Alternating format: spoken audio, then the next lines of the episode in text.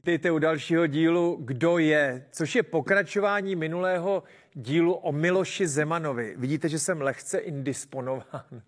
Ale jak říkal Miloš Zeman, politika a dá se říci i žurnalistika se nedělá teda rukama nebo nohama, ale hlavou. Tak ta indispozice levé ruky snad nebude mít vliv na povídání o Miloši Zemanovi. Já jsem vám slíbil minule, že se budu věnovat průšvihu Miloše Zemana. Já jsem popsal poměrně pečlivě v minulém díle eh, život, politický život Miloše Zemana, tak jak roky šly s politikou a Milošem Zemanem. Zmínil jsem se taky o jeho soukromém životě, o jeho rodinném životě. Ale nezmínil jsem se o průšvizích, co se mu nepovedlo. Ten minulý díl byl v podstatě oslavou vítězného tažení Miloše Zemana. Ale je to pravda. My jsme od roku 1993 neměli ani jeden jediný den, kdyby Miloš Zeman anebo Václav Klaus nebyli buď předsedou vlády, prezidentem, anebo předsedou poslanecké sněmovny. To je mm, v demokratických zemích takřka nepředstavitelné. Ale tak jsme to také chtěli, protože jak Miloš Zeman, tak Václav Klaus byli a jsou demokraticky zvolenými politiky. Ale přeci jenom pár skvrn na jejich pověsti zůstalo a z nějakého důvodu jsme ochotni na to jakoby zapomenout. Pojďme si to připomenout. Jo. E, to, co se Miloši Zemanovi nepovedlo, co by u mnoha politiků znamenalo konec a Miloš Zeman to politicky přežil a z většiny bitev, bitev, které by ostatní politiky strhly na dno, odcházel de facto posílen. Tak. Ty jeho kontroverze začaly už v 90. letech. Připomenu rok 1995. V roce 1995 měla být bamberská aféra, kterou rozpoutala česká televize až o tři roky později. O co šlo tehdy? Existoval chlapík jménem Vízek. Čechošvýcar, nějaký podnikatel Čechošvýcar, který do Bamberku, do německého Bamberku, pozval tehdy Miloše Zemana a Karla Machovce. Šlo, byl rok 1995, kdy vítězství ve volbách anebo silné postavení ČSSD i Miloše Zemana bylo ještě daleko. V roce 1996 uspěl se Zemákem ve volební kampani. Sice volby nevyhrál, předsedou vlády se stal Václav Klaus, ale Miloš Zeman vytáhl ČSSD, značku ČSSD velmi vysoko. No. Předsedou vlády se Miloš Zeman stal až v roce 1998. A ten Čechošvýcar, ten Vízek, údajně v tom Bamberku nabízel několik set milionů korun ČSSD na vedení volebních kampaní a tak. A výměnou za to měl požadovat křesla ve vládě. Pokud ČSSD uspěje, on zaplatí několik set milionů korun, tak dostane on právo ovlivnit eh, ministry, respektive jména ministrů a pravděpodobně z veřejných zakázek by ty peníze dostal zpátky. Ta schůzka se konala v tom Bamberku. Jo. Miloš Zeman to potom vysvětloval, že to byl psychopat, s kterým vyrazil dveře. Tak jako tak. Tohle byla velká poskvrnka nebo skvrna na té pověsti Miloše Zemana, že se zapletl do takovýchto věcí. Další Hned o rok později byl takzvaný Baštův kufřík. To bylo po výrazném úspěchu ČSSD ve volbách v roce 1996. A Jaroslav Bašta, který později dělal ministra pro tajné služby v Zemanově vládě. Jo. ano. Jaroslav Bašta, to je ten samý Jaroslav Bašta, který teď za SPD kandiduje na prezidenta. Tak ten údajně měl důkazy v kufříku o tom, že z ODS šly platby nějaké detektivní agentuře za diskreditaci představitelů ČSSD. Nakonec se ukázalo, že to byl nesmysl ten Baštův kufřík. Miloš Zeman byl premiérem mezi lety 1998 a 2002. A o co šlo? Jedním z největších rozhodnutí Miloše Zemana byla privatizace Unipetrolu. Unipetrol je významný český petroliářský podnik, má rafinérie, zpracovatele ropy, dováží ropu. Je to prostě Unipetrol, tehdejší státní podnik. Vláda Miloše Zemana vyhlásila soutěž o privatizaci Unipetrolu, kterou vyhrála jedna britská firma. Tehdejší nabídka byla 444 milionů eur, to znamená částka přesahující 10 miliard korun. Takhle významná eh, privatizace to byla. Každopádně vláda Miloše Zemana vyhlásila vítězem eh, firmu, kdo to mohl být? Firmu Agrofert, tehdejšího dravého československého podnikatele Andreje Babiše.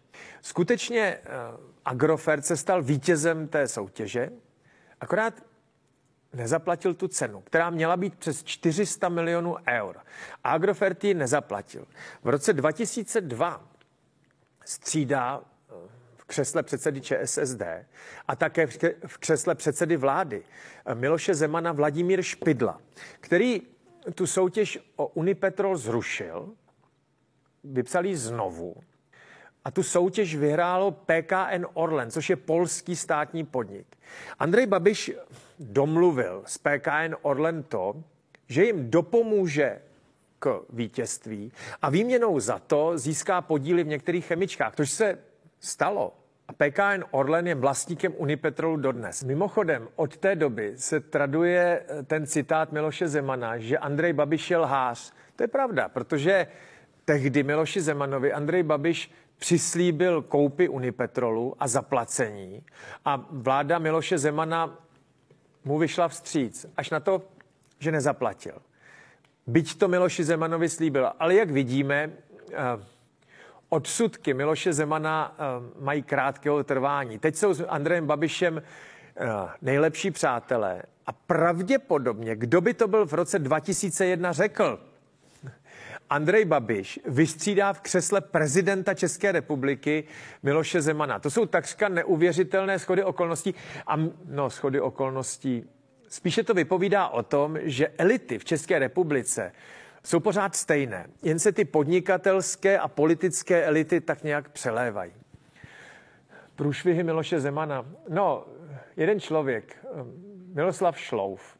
Miloslav Šlouf byl přítel Miloše Zemana, Mimochodem Miloslav Šlouf byl poslancem už v České národní radě, což, byl před, což byla předchůdkyně poslanecké sněmovny. Seděla ve stejných eh, budovách na Malé straně eh, ve sněmovní ulici jako poslanecká sněmovna a byla to Česká národní rada. No, Miloslav Šlouf po revoluci byl docela šikovný. On zůstal poslancem. On byl kooptovaným poslancem až do, eh, a v roce 1990 až do roku 1992 byl poslancem. Jo.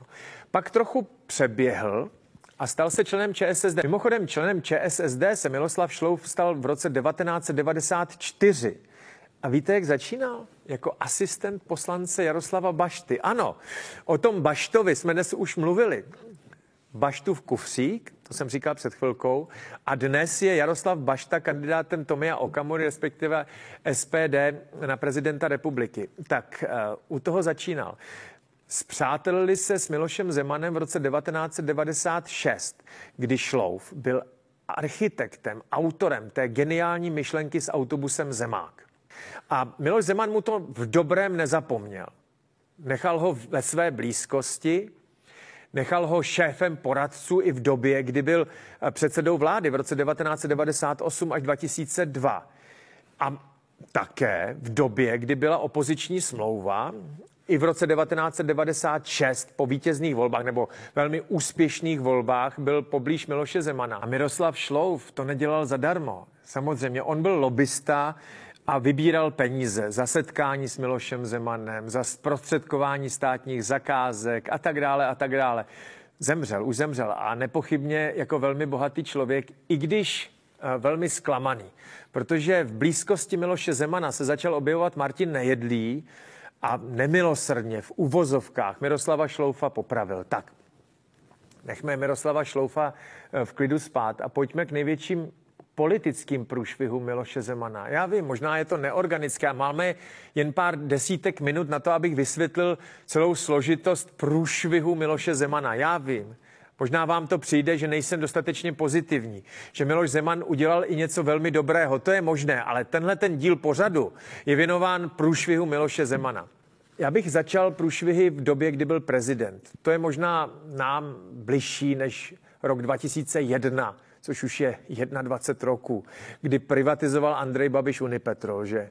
A nebo rok 1995, kdy byla bamberská aféra, a nebo 1996, kdy pobíhal zmatený Jaroslav Bašta s nějakými důkazy o platbám eh, detektivní kanceláře. Možná si vzpomínáte na ten první obrovský průšvih Miloše Zemana. Psal se rok 2013. Miloš Zeman vyhrál prezidentské volby v lednu, stal se prezidentem republiky a pár měsíců po nástupu Miloše Zemana do funkce prezidenta České republiky za poměrně bizarních okolností padla nečasová vláda. Pamatujete si na to. Přesvědčení lidí, že je tady masivní organizovaná korupce, že unikají 100 miliony korun a miliardy, že je tady vrstva nedotknutelných, kteří bohatnou a nemůže se jim nic stát. To zděšení, že policie zasahovala na úřadu vlády, sebrala do vězení nebo do vazby nejvyšší představitele státu partnerku, tehdy se říkalo milenku, samotného předsedy vlády, ta skončila ve vazbě šéfová úřadu, ano, Jana Naďová, později Nečasová, šéfová úřadu vlády nebo té, té, té organizační struktury úřadu vlády skončila ve vazbě. Celá řada dalších lidí, dokonce šéf tajné služby vojenského spravodajství skončil ve vazbě. To byly informace, které veřejnost úplně šokovaly. Možná chtěli slyšet, že existuje jednoduché řešení, že pozavíráme tyhle ty lumpy, přestane se krást a zase bude dobře. Tahle ta jednoduchá řešení obvykle vůbec nefungují. Deficity státního rozpočtu, i kdyby se kradlo ve velkém, zdaleka přesahují i desetiprocentní podíl z veřejných zakázek a tak. Tím nechci říci a nechci omlouvat korupci, to v žádném případě, ale tehdy lidé měli neoprávněná očekávání. Ona budoucnost potom ukázala, že korupce tam nějaká asi byla, ale vlastně se nikdy nepodařila prokázat. Jediné, co bylo odsouzeno v té eh, kauze Nečas a Naďová, bylo neoprávněné nakládání s informacemi tajné služby. To bylo to úkolování tajné služby, aby sledovala manželku Petra Nečase a podobně. Nic víc se zatím prostě neprokázalo, i když stále ty soudy nejsou u konce. Jo? Opravdu, eh, ten soud s Petrem Nečasem a jenom Naděvou se vrací na samý začátek, protože mezi tím ta soudkyně odešla do důchodu a podle českého právního řádu ten proces začne znovu. Jedna z, jeden z těch procesů, ono těch větví Petra Nečase a té kauzy Petra Nečase bylo více, ale to není předmětem tohoto pořadu. To bude předmětem pořadu, kdo je Petr Nečas. to určitě uděláme. Ale tohoto pořadu ne. Miloš Zeman tehdy vycítil svoji příležitost. Vycítil naštvání těch lidí. Vycítil rozuřenost a touhu odstřihnout se od tehdejší politické garnitury. A přestože Miroslava Němcová tehdy mu přinesla 101 podpisů v roce 2013 poslanců, což by stačilo na důvěru vlád, vládě a žádost, a ti jmenuje předsedkyní vlády. Miloš Zeman to neudělal. A z nějakého důvodu, byť vláda neměla naději na důvěru poslanecké sněmovny. Jmenoval svého kamaráda Jiřího Rusnoka předsedou vlády, což bylo jmenování jedné z nejpříšernějších vlád, které tady opravdu po listopadu vládly. Jo. Byli tam lidé jako Miroslav Toman, což byl dlouholetý přítel Miloše Zemana, křesle ministra zemědělství. Mimochodem stejný člověk se objevil v křesle ministra zemědělství ve vládě Andreje Babiše, kterou jmenoval Miloš eh, Zeman. A všichni jsme věděli, že to není nominace ani ČSSD, ani Hnutí Ano, ale Pražského hradu. A je to vlastně kšeft za to, že vláda bude jmenována. Ta vláda byla natolik příšerná, že po pár měsících jo, se všichni dohodli na tom, že je lepší předčasné volby. Bylo to opravdu nebezpečné a hlavně to nemělo vůbec žádnou oporu v parlamentní demokracii. Ta vláda ani nestála o důvěru poslanecké sněmovny. Konec konců od začátku věděla, že důvěru poslanecké sněmovny získat nemůže. A nakonec byly předčasné volby na konci roku 2013. Tak. A tam začal další průšvih Miloše Zemana. Možná si už na to pamatujete. V roce 2014 se rozhodl Miloš Zeman pokusit prosadit Michala Haška předsedou vlády. To byla ta lánská schůze. Možná se na to pamatujete. Možná se na to pamatujete. Michal Hašek vyrazil ještě s Milanem Chovancem a několika dalšími lidmi za Milošem Zemanem do Lán se zjevným plánem. Michal Hašek se stane předsedou vlády. To byl tehdy jeho moravský hejtman, tuším, že byl místopředsedou ČSSD, byl poměrně oblíbený budoucnost ukázala, že to je jako mimořádně neschopný politik. Teď zmizel a je, pokud vím, advokátem. Jo. Z politiky zmizel, myslím si, že nikomu nechybí a člověk, který nikomu nechybí, se měl stát předsedou vlády. On si vlastně to jmenování předsedou vlády zničil hned několik hodin. po té schůzce, kdy se s Milošem Zemanem zcela evidentně domluvili na tom, že předsedou vlády bude. Víte, ona totiž sociální demokracie vyhrála ty předčasné volby celkem očekávaně. ODS byla na kolenou po, ka- po kauze Nečas. Ta se pohybovala okolo 10% a ČSSD vyhrála volby. No, nižším výsledkem, než se očekávalo, protože velmi výrazně v roce 2013 už vstoupil do hry Andrej Babiš se svým nově vzniklým hnutím ANO. Nikdo ho vlastně nebral vážně, bylo to zvláštní. ČSSD podle psaných i nepsaných pravidel měla právo obsadit předsedu vlády. A Michal Hašek, který byl v opozici proti Bohuslavu Sobotkovi tehdy, vyrazil inkognito za Milošem Zemanem. Pochodem, ta schůzka vlastně nebyla nic špatného. Tak proč ne? Tak proč by politici nemohli vyrazit za Milošem Zemanem? Špatného na ní bylo to, že byla tajná, za prvně. Za druhé špatného na ní bylo to, že byla za zády tehdejšího předsedy ČSSD Bohuslava Sobotky. To byla druhá věc, která byla špatně. A za třetí měla odstavit od moci předsedu ČSSD Sobotku od vládní moci. Šéfem exekutivy se měl stát Michal Hašek, což byl místo předseda ČSSD. To nebylo fér, to odporovalo principům politické soutěže. A Miloš Zeman se zase ukázal jako, jako cynik, protože byl připraven to udělat. Ono by se to i stalo, kdyby nezasáhla náhoda. Zlí tvrdí, že Michal Hašek se opil po té schůzce samým nadšením z toho, že bude předsedou vlády. Měl vypnutý telefon z nějakého důvodu a vyrazil do studia České televize k tehdejší moderátorce České televize Daniele Drtinové. V době, kdy tam dosedl informace o tom, že ta lánská schůzka byla a co mělo být jejím předmětem, Michal Hašek předsedou vlády, už byla ve veřejném prostoru, protože to prasklo. Ale Michal Hašek to nevěděl.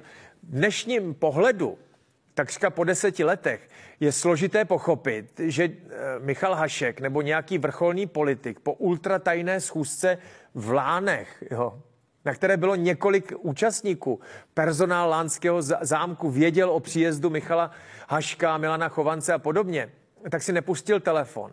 Takže se mu nikdo nedovolil. A vyrazil do české televize. A tam v době, kdy už všichni věděli, že ta schůzka byla, lhal. Do očí tvrdil eh, Daniele Drtinové, že žádná schůzka nebyla a ta částka také nesouhlasí. Byla to strašlivá ostuda, z které už se vlastně Michal Hašek nevzpamatoval. Jo. A celá, celkem oprávněně. Předsedou vlády nakonec byl jmenován Bohuslav Sobotka, místo předsedou vlády se stal Andrej Babiš a dál už to vlastně víte. A ten pokus o podraz na Bohuslava Sobotku, ten byl zřetelný. Mimochodem, oni dva se nesnášeli, Miloš Zeman a Bohuslav Sobotka. To, to víme, pamatujete si na tu scénku s tou holí a podobně. Vlastně podobně, jako třeba Vladimír Špidla nesnášel Miroslava Šloufa. Když se Vladimír Špidla um, stal v roce 2002 předsedou vlády, tak se nemilosrdně odstříhl od vlivu Miloše Zemana. Lidí jako je Miroslav Šlouf a tak dále a tak dále. A lidé Vladimíra Špidly, ti, kteří nesnášeli způsob politiky Miloše Zemana, de facto způsobili těch 21 poslanců ČSSD, že Miloš Zeman v roce 2003 nebyl zvolen prezidentem. Samozřejmě, že Miloš Zeman to nikomu z nich ne- neodpustil. Vladimíra Špidlu nesnáší, nenávidí a to nikdy se nezmění. Jeden z těch zrádců, těch poslanců byl mimochodem Jaroslav Tvrdí, kterému to pravděpodobně odpustil. Protože to je další průšvih Miloše Zemana, jo? čínské investice. Eh, Miloš Zeman prosazoval po celou dobu toho prezidentského mandátu teorii ekonomické diplomacie. Na tom by nebylo nic špatného. Jo. Eh, to je naprosto v pořádku. Ekonomickou diplomaci provozují všechny rozumné státy na světě. Jenom to má své limity, které se jmenují lidská práva, členství mezinárodních organizacích, vykořišťování dětské práce a takovéhle hodnoty, které jsou hodnotami lidství. Miloš Zeman tu, tu ekonomickou diplomaci trochu zdegradoval na spolupráci s Čínou a s Ruskem. Upřímně, já jsem ekonomické diplomaci ve vztahu k Číně věřil. Mimochodem, tady na Barandově i v mých ostatních firmách byly svého času Eh, společníci Číňané, ta firma CFC. Už jsem je dávno vyplatil, už tady dávno nejsou a jsem rád, eh, že už tady nejsou. Ale ta pachuť z té čínské jízdy Miloše Zemana, za kterou stál tehdejší eh, vlastně bývalý poradce eh, Jiřího Paroubka, bývalý poslanec a dokonce ministr obrany Jaroslav Tvrdík. Jo. Tu, tu pachu tady stále cítíme. Bylo naslibovány 100 miliardy čínských investic. Miloš Zeman říkal, že Číňané tady budou investovat stovky miliard korun které zabezpečí tisíce a tisíce pracovních míst a prosperitu. Já jsem asi před dvěma týdny četl rozhovor Rudolfa Jindráka, což je kariérní diplomat, um, šéf zahraničního odboru kanceláře prezidenta republiky a teď novopečený jmenovaný velvyslanec uh, na Slovensku, který říkal, že to zas takový průšvih nebyl, že Miloš Zeman navázal dobré osobní vztahy se Sitin Pchingem a že to vlastně tak špatný není. I když um, Miloš Zeman je jako naštvaný, že Eh, ty investice nakonec nepřišly. Ano, přišel jich naprostý zlomek a většina z nich skončila průšvihem. Jedinou viditelnou investicí tady je vlastnictví fotbalového klubu Slávie Praha. Slávie Praha vlastní čínský stát prostřednictvím nějakého eh, fondu City, což si myslím, že jako výsledek té ekonomické diplomacie dobré, do, dobrý není. Tu ekonomickou diplomaci Miloš Zeman ještě zdegradoval spoluprací s Ruskem. A to se ukázalo ve světle dnešních dnů jako katastrofická chyba, ta náklonost k ruskému prezidentovi a všeobecně k těm autoritářským režimům a vlastně nevnímavost k lidským právům. Jo. Samo o sobě debatovat s Ruskem o obchodu před lety, před tím, než napadli Ukrajinu. To bylo normální. V Moskvě se střídali jedna vládní delegace po druhé, ať už to byla německá, americká a tak dále, ale nikdo z nich otevřeně neříkal, že by toleroval um, pošlapávání lidských práv, menšin, sexuálních menšin a tak dále. Miloš Zeman k tomuhle měl zvláštní přístup. On si neodpustil takové ty své rýpnutí, třeba do novinářů, jo? že by se měli novináři jako střílet a tak dále. A na tohle jsou samozřejmě média velmi, velmi citlivá. Jo? Spousta kritiky Miloše Zemana za vztah k Rusku a k Číně je v uvozovkách neoprávněná, ale může si za to sám. Úplně stejně jako Jiří Paroubek si nenávist českých médií vysloužil primárně obhajováním zásahu na tom čekteku, který byl nelegální, ano, ale mlátit vlastně 17-18 leté kluky a holky jenom proto, že jsou na nějaké louce a pošlapali, pošlapali trávu a na, dávat je do Antonu a pak je pak to zavírání a vazby nebo zadržení těchto těch lidí, mladých lidí, kteří tam prostě se šli bavit na louku, která nebyla jejich, no, tak eh, obhajovat um, a posílat na ně těžkoděnce, to prostě uh, nebylo fér. Jo. A ta přehlíživost k lidským právům, k, ke svobodě slova a podobně, nebyla fér. Tak, Miloš Zeman je mimořádně arrogantní. On dokonce říkal, že třetina českého národa je dle, dle jeho ducha další třetina je nevzdělaná, takže vlastně polovina českého národa jsou uh, blbci. To je taková ta jeho intelektuální přezíravost. Další průšvih, který bych chtěl zmínit a o kterém jsem slyšel mnohokrát, je Dunaj Odra Labe. No, to je kolosální pitomost. Vztah k tomu, tomuhle tomu projektu Dunaj Odra Labe od politiků je takovým typickým příkladem českých politiků a Miloše Zemana. Kanál Dunaj Odra Labe, což je de facto, to by měl být něco jako suezký průplav v Evropě, jo, který by propojil moře, moře napříč Evropou a Česká republika by měla pro, profitovat z toho, že tady bude mít přístavy a překladiště a podobně, je všemi um, národohospodáři považován za hovadinu. Ne snad fakticky, ale on by stál skoro bilion korun. Ty, některé ty odhady mluvily o 600 miliardách nebo 800 miliardách korun, ale víte, jak to u takovýchto projektů je? Jo? To, to, ty, ty náklady by rostly o další stovky miliard korun to, to je nevratné, to je prostě úplně nesmyslné a, a všichni to vědí. Všichni to vědí, že ta věc se nikdy nezrealizuje. Každá vláda v průběhu prezidentství Zemana říkala dobře, Dunaj Odra Labe, to je dobrý. Necháme si zpracovat studii, což znamená, eh, doufáme, že ta studie dopadne nijak a ono se na to zapomene. Takhle to je.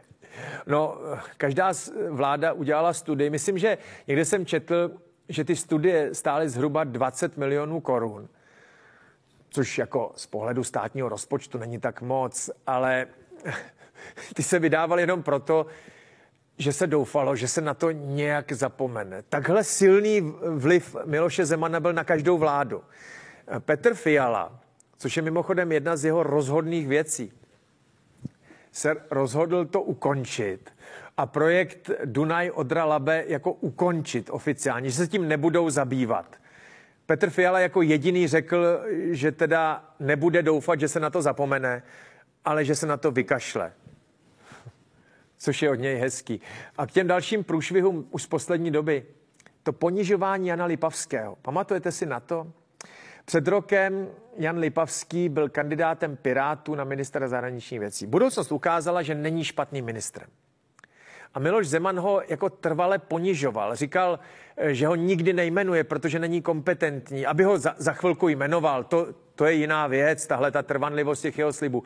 Ale to ponižování, to lidský ponižování uh, Jana Lipavského bylo jako hnusný. Jo. Uh, říkali mu baby ministr a že je příliš mladý. Přitom je mu 38 roku, nebo teď už 39, což je věk, ve kterém už Emmanuel Macron byl prezidentem Francie. Jo. No, tak jestli v 38, 39 letech mohl být někdo prezidentem Francie, tak proč by nemohl uh, být ministrem zahraničních věcí? Mimochodem, ty jeho nohsledi Miloše Zemana, zejména Vratislav Minář, si to užívali. Jo. Pamatujete si při jmenování vlády, jak, jak Vratislav Minář zcela evidentně, aby vyhověl svému šéfovi, říkal, uh, magistr Jan Lipavský, pardon, pouze bakalář Jan Lipavský, ta snaha o lidský ponížení, ta se mně hrubě nelíbila. To byly asi ty největší průšvihy Miloše Zemana, které mě napadly. Těch menších průšvihů a optikou možná vašeho vidění i větších průšvihů, těch jsem se nedotkl. To by možná ještě eh, vydalo na další pořad, ale to už bych vás s Milošem Zemanem možná nudil, že?